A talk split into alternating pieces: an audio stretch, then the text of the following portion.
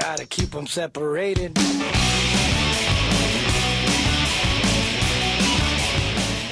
Welcome to the Doghouse, your inside look at the Cleveland Browns on SB Nation's Dogs by Nature. Andy McNamara along with Matt Florjancic.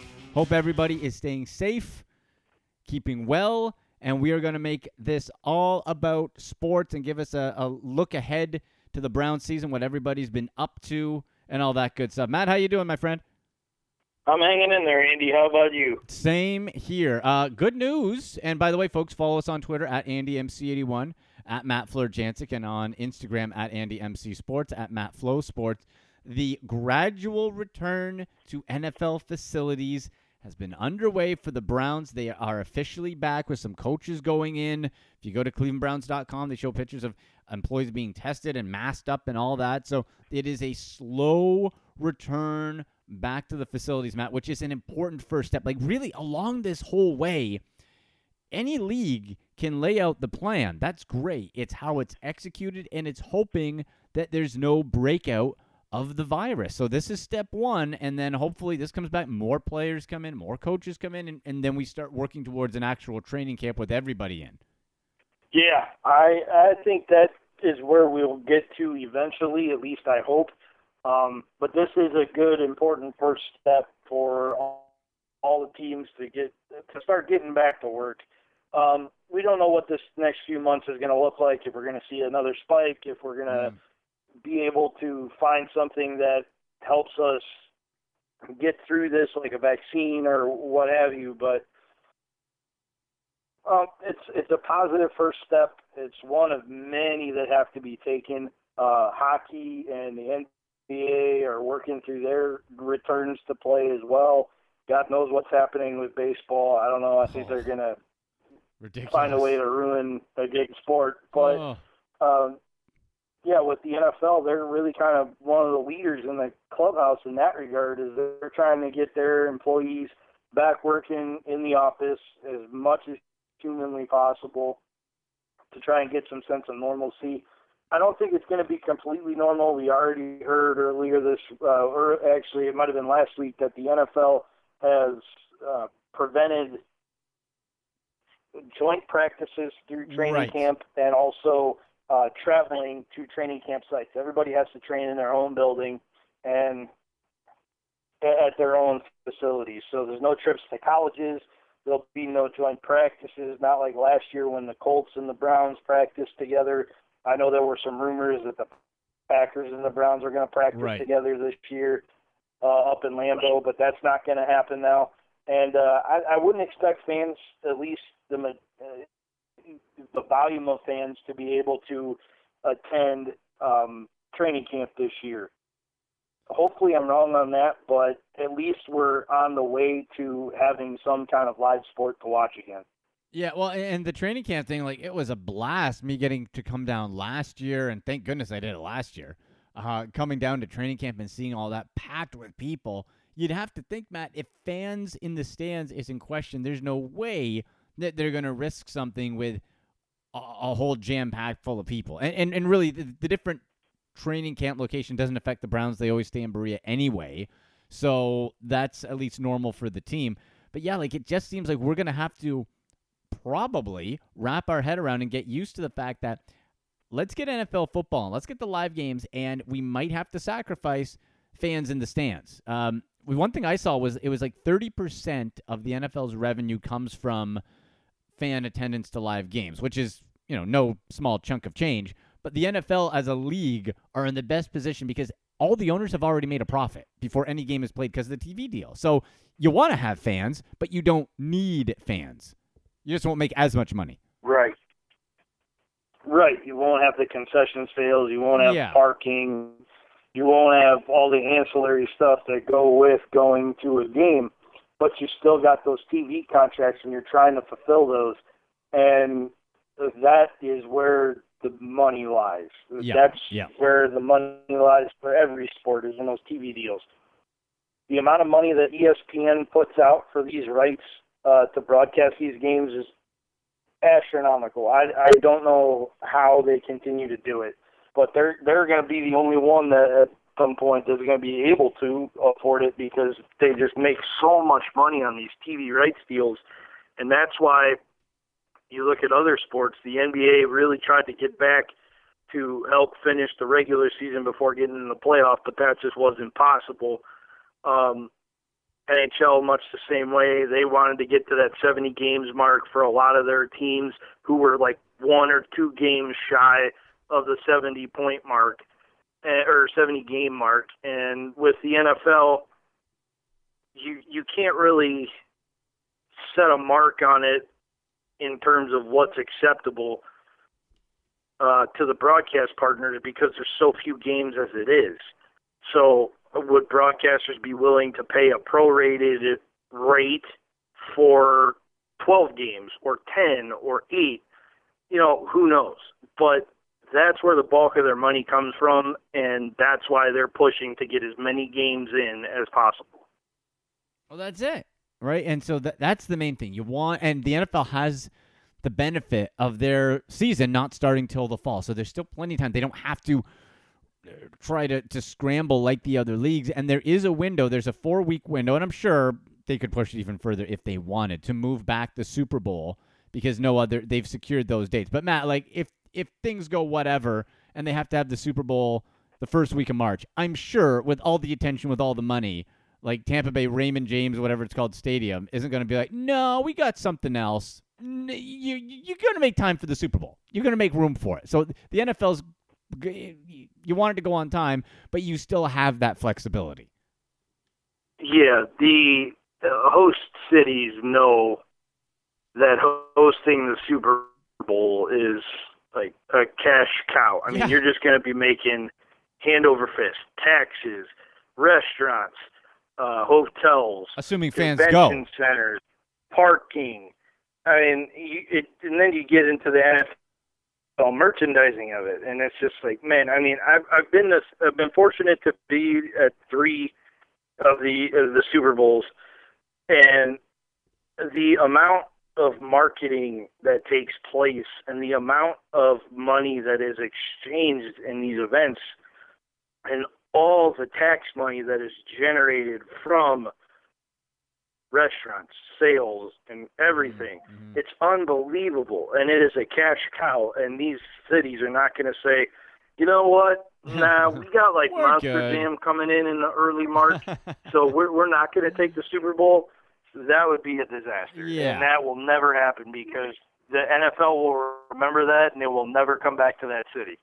Yeah, Absolutely. You're listening to the Doghouse, your inside look at the Cleveland Browns on SB Nation Dogs by Nature. Andy McNamara, along with Matt Florjancic. Now, on the Brown side, Matt, we've had different Zoom calls with uh, different coaches, coordinators, players, and it seems like for the Browns, as well as can be expected, things are going. Alex Van Pelt, the new offensive coordinator, said Odell Beckham Jr. has been, quote, a model guy, and he's all in during these virtual workouts. Baker Mayfield, Matt, is jumping in meetings he doesn't have to go in. He seems like he is fully committed, bought in, and, and Van Pelt and Stefanski glowing reviews on what he's been able to do and working on his footwork and all that.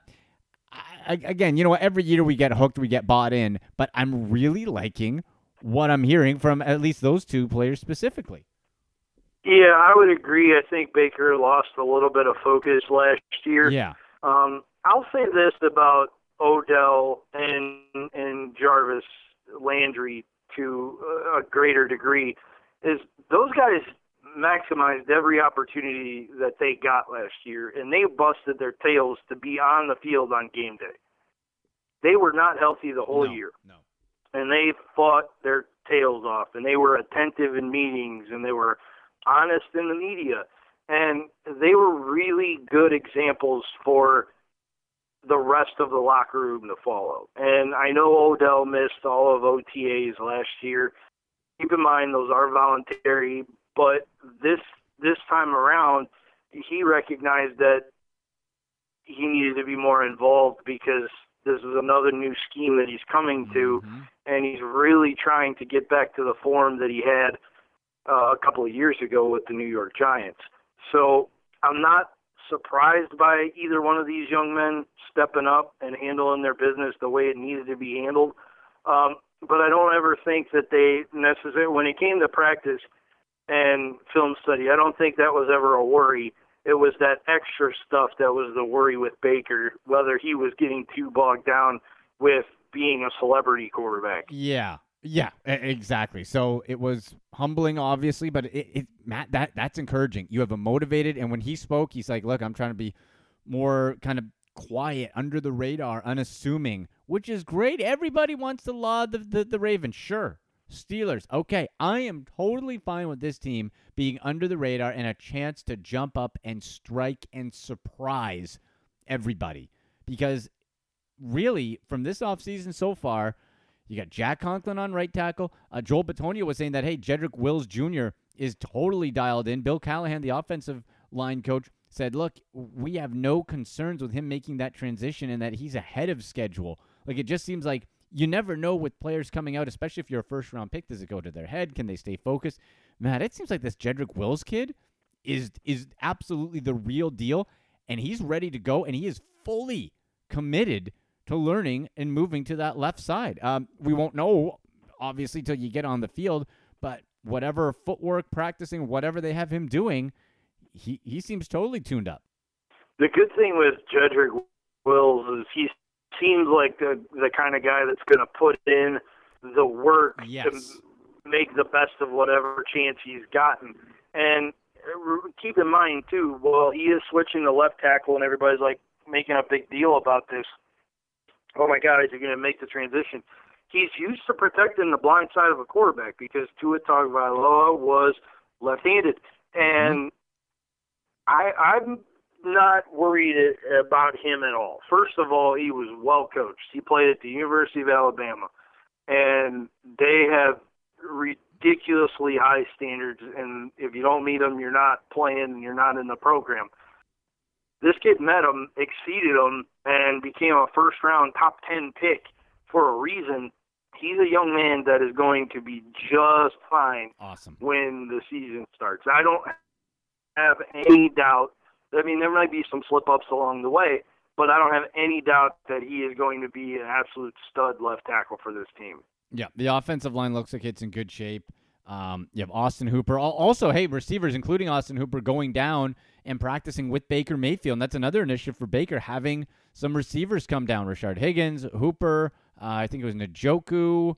Um, I think maybe Damion Ratley. I forget. There might have been one or two more. But. Ratley was there. Yeah, Landry wasn't, and Beckham wasn't because both of those guys are recovering. They're rehabbing yeah. from off-season surgery. But some of the guys that, in my opinion, really needed the work showed up and did the work. Yes. And I love that Hooper those kind of guys. Uh, yeah, Hooper basically uh, it, kind of instigated it when he said, "Hey, hey Baker, I want to come down. I want to work out with you. I want to see how you throw the ball, and what love I have it. to do love to catch it." And then that morphed into, "Hey, why don't we bring down some more guys?" And I I like that. I am very happy about that to hear that he's taken that active leadership role in the best ways that he can, keeping a small group together and and trying to chemistry. help. Um, Ratley didn't see a ton of time last year. Uh, Higgins, for whatever stupid reason, the coaches saw fit to not play him, even though he was one of the safety valves of the 2018 season. Um, and Njoku, who needs all, in my opinion, and this is going to sound like I'm hating on him, but he needs all the work he can get because hmm. he missed all last year essentially, yep. or almost all of last year. And when he has been on the field, consistency has been a problem for him. So helping him find that consistency would be very beneficial to Baker Mayfield. Yeah, well, especially Matt with Austin Hooper got the big fat contract. I love that it's not a case that you see with some guys who get paid and they're like, all right, I'm done. I am cool. I am laying back. Austin Hooper took the initiative like that in this system, which is going to be a two tight end set.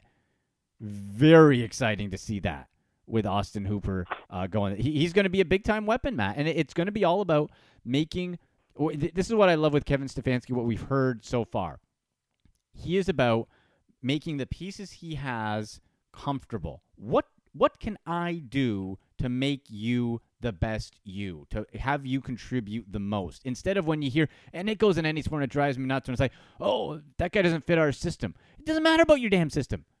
Work with your players right. to make them better. And it seems like with Stefanski and the style and wanting to get Baker out of the pocket more, rolling out, Kirk Cousins was fourth in completion percentage last year. It's the, it's part the system. It's doable throws. It's opening things up. Uh, simple run game, tight ends, then taking your shot. Like I, am just I'm just super pumped. I just hope Matt that they're going to be able to get enough time on the field together in camp, whatever, to be able to get any kinks out and and try to hit the ground running. Because you get off to a nice little start here. You shock the Ravens, or at least after the first two weeks, you're one and one. Then you could be cooking here. Kevin Stefanski is the coach that I've been that with the mindset that I have been begging for probably since they hired Hue Jackson, if not Mike Pettine. Yeah.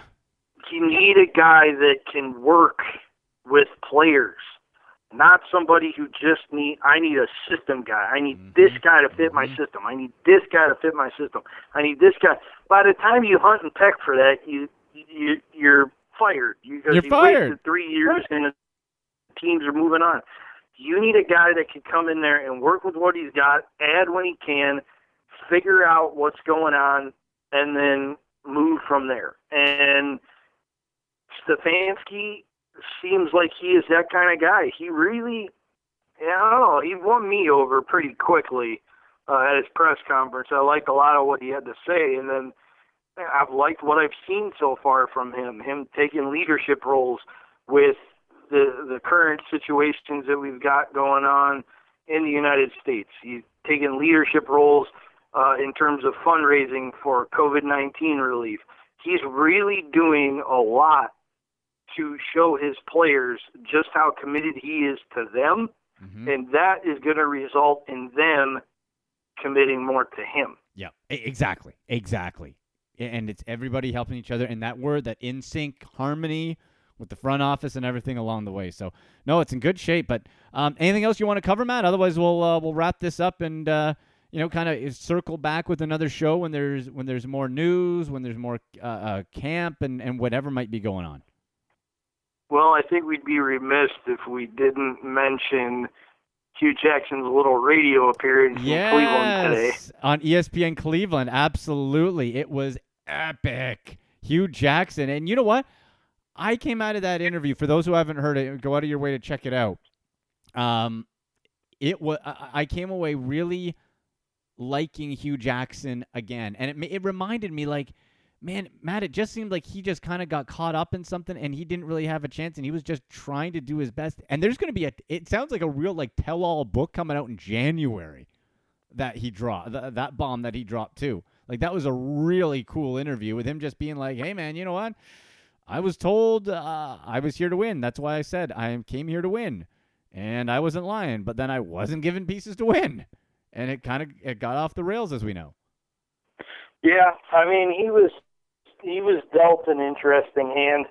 Um, there were things that didn't make sense that he did, but I I think when you look in the hindsight, you you kind of have to grade it on a curve because they really went full nuclear mode in terms of rebuilding. Yeah, I mean, they desperate. went so far off the reservation that I think they even surprised themselves.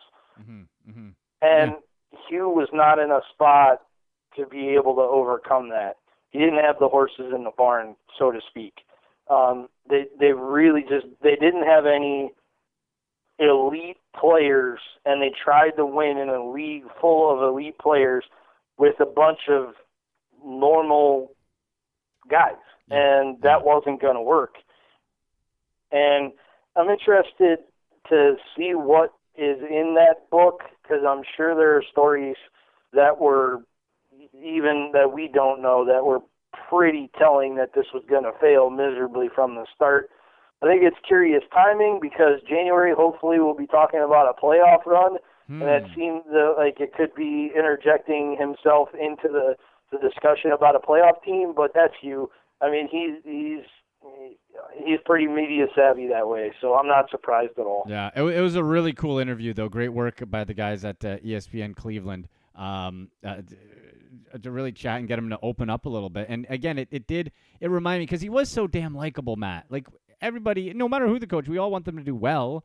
It was just it got past him, and he got desperate and crazy, and he had to do wild things. He even said he's like, yeah, because I was trying to do anything possible to win, and it it got weird, and it just kept Yeah. snowballing.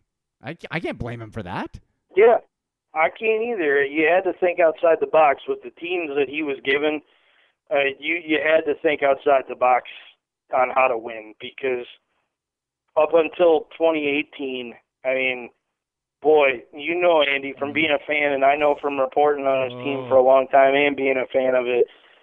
Those 2016 and 2017 years were the leanest years of my sports life, and I never want to see anything quite like that again. Never. Ever. I don't even want to see remotely close to that. No, we're ready for a playoff push, and hopefully we're on our way to that. All right, buddy. We'll we'll chat with you again soon. Great stuff. Sounds good, Andy. You have a good rest of your day. Stay safe, everybody. All right, you too, and same to all of you. Stay safe, be well. For Matt Florjancic, I'm Andy McNamara. You've been listening to The Doghouse, your inside look at the Cleveland Browns on SB Nation, Dogs by Nature.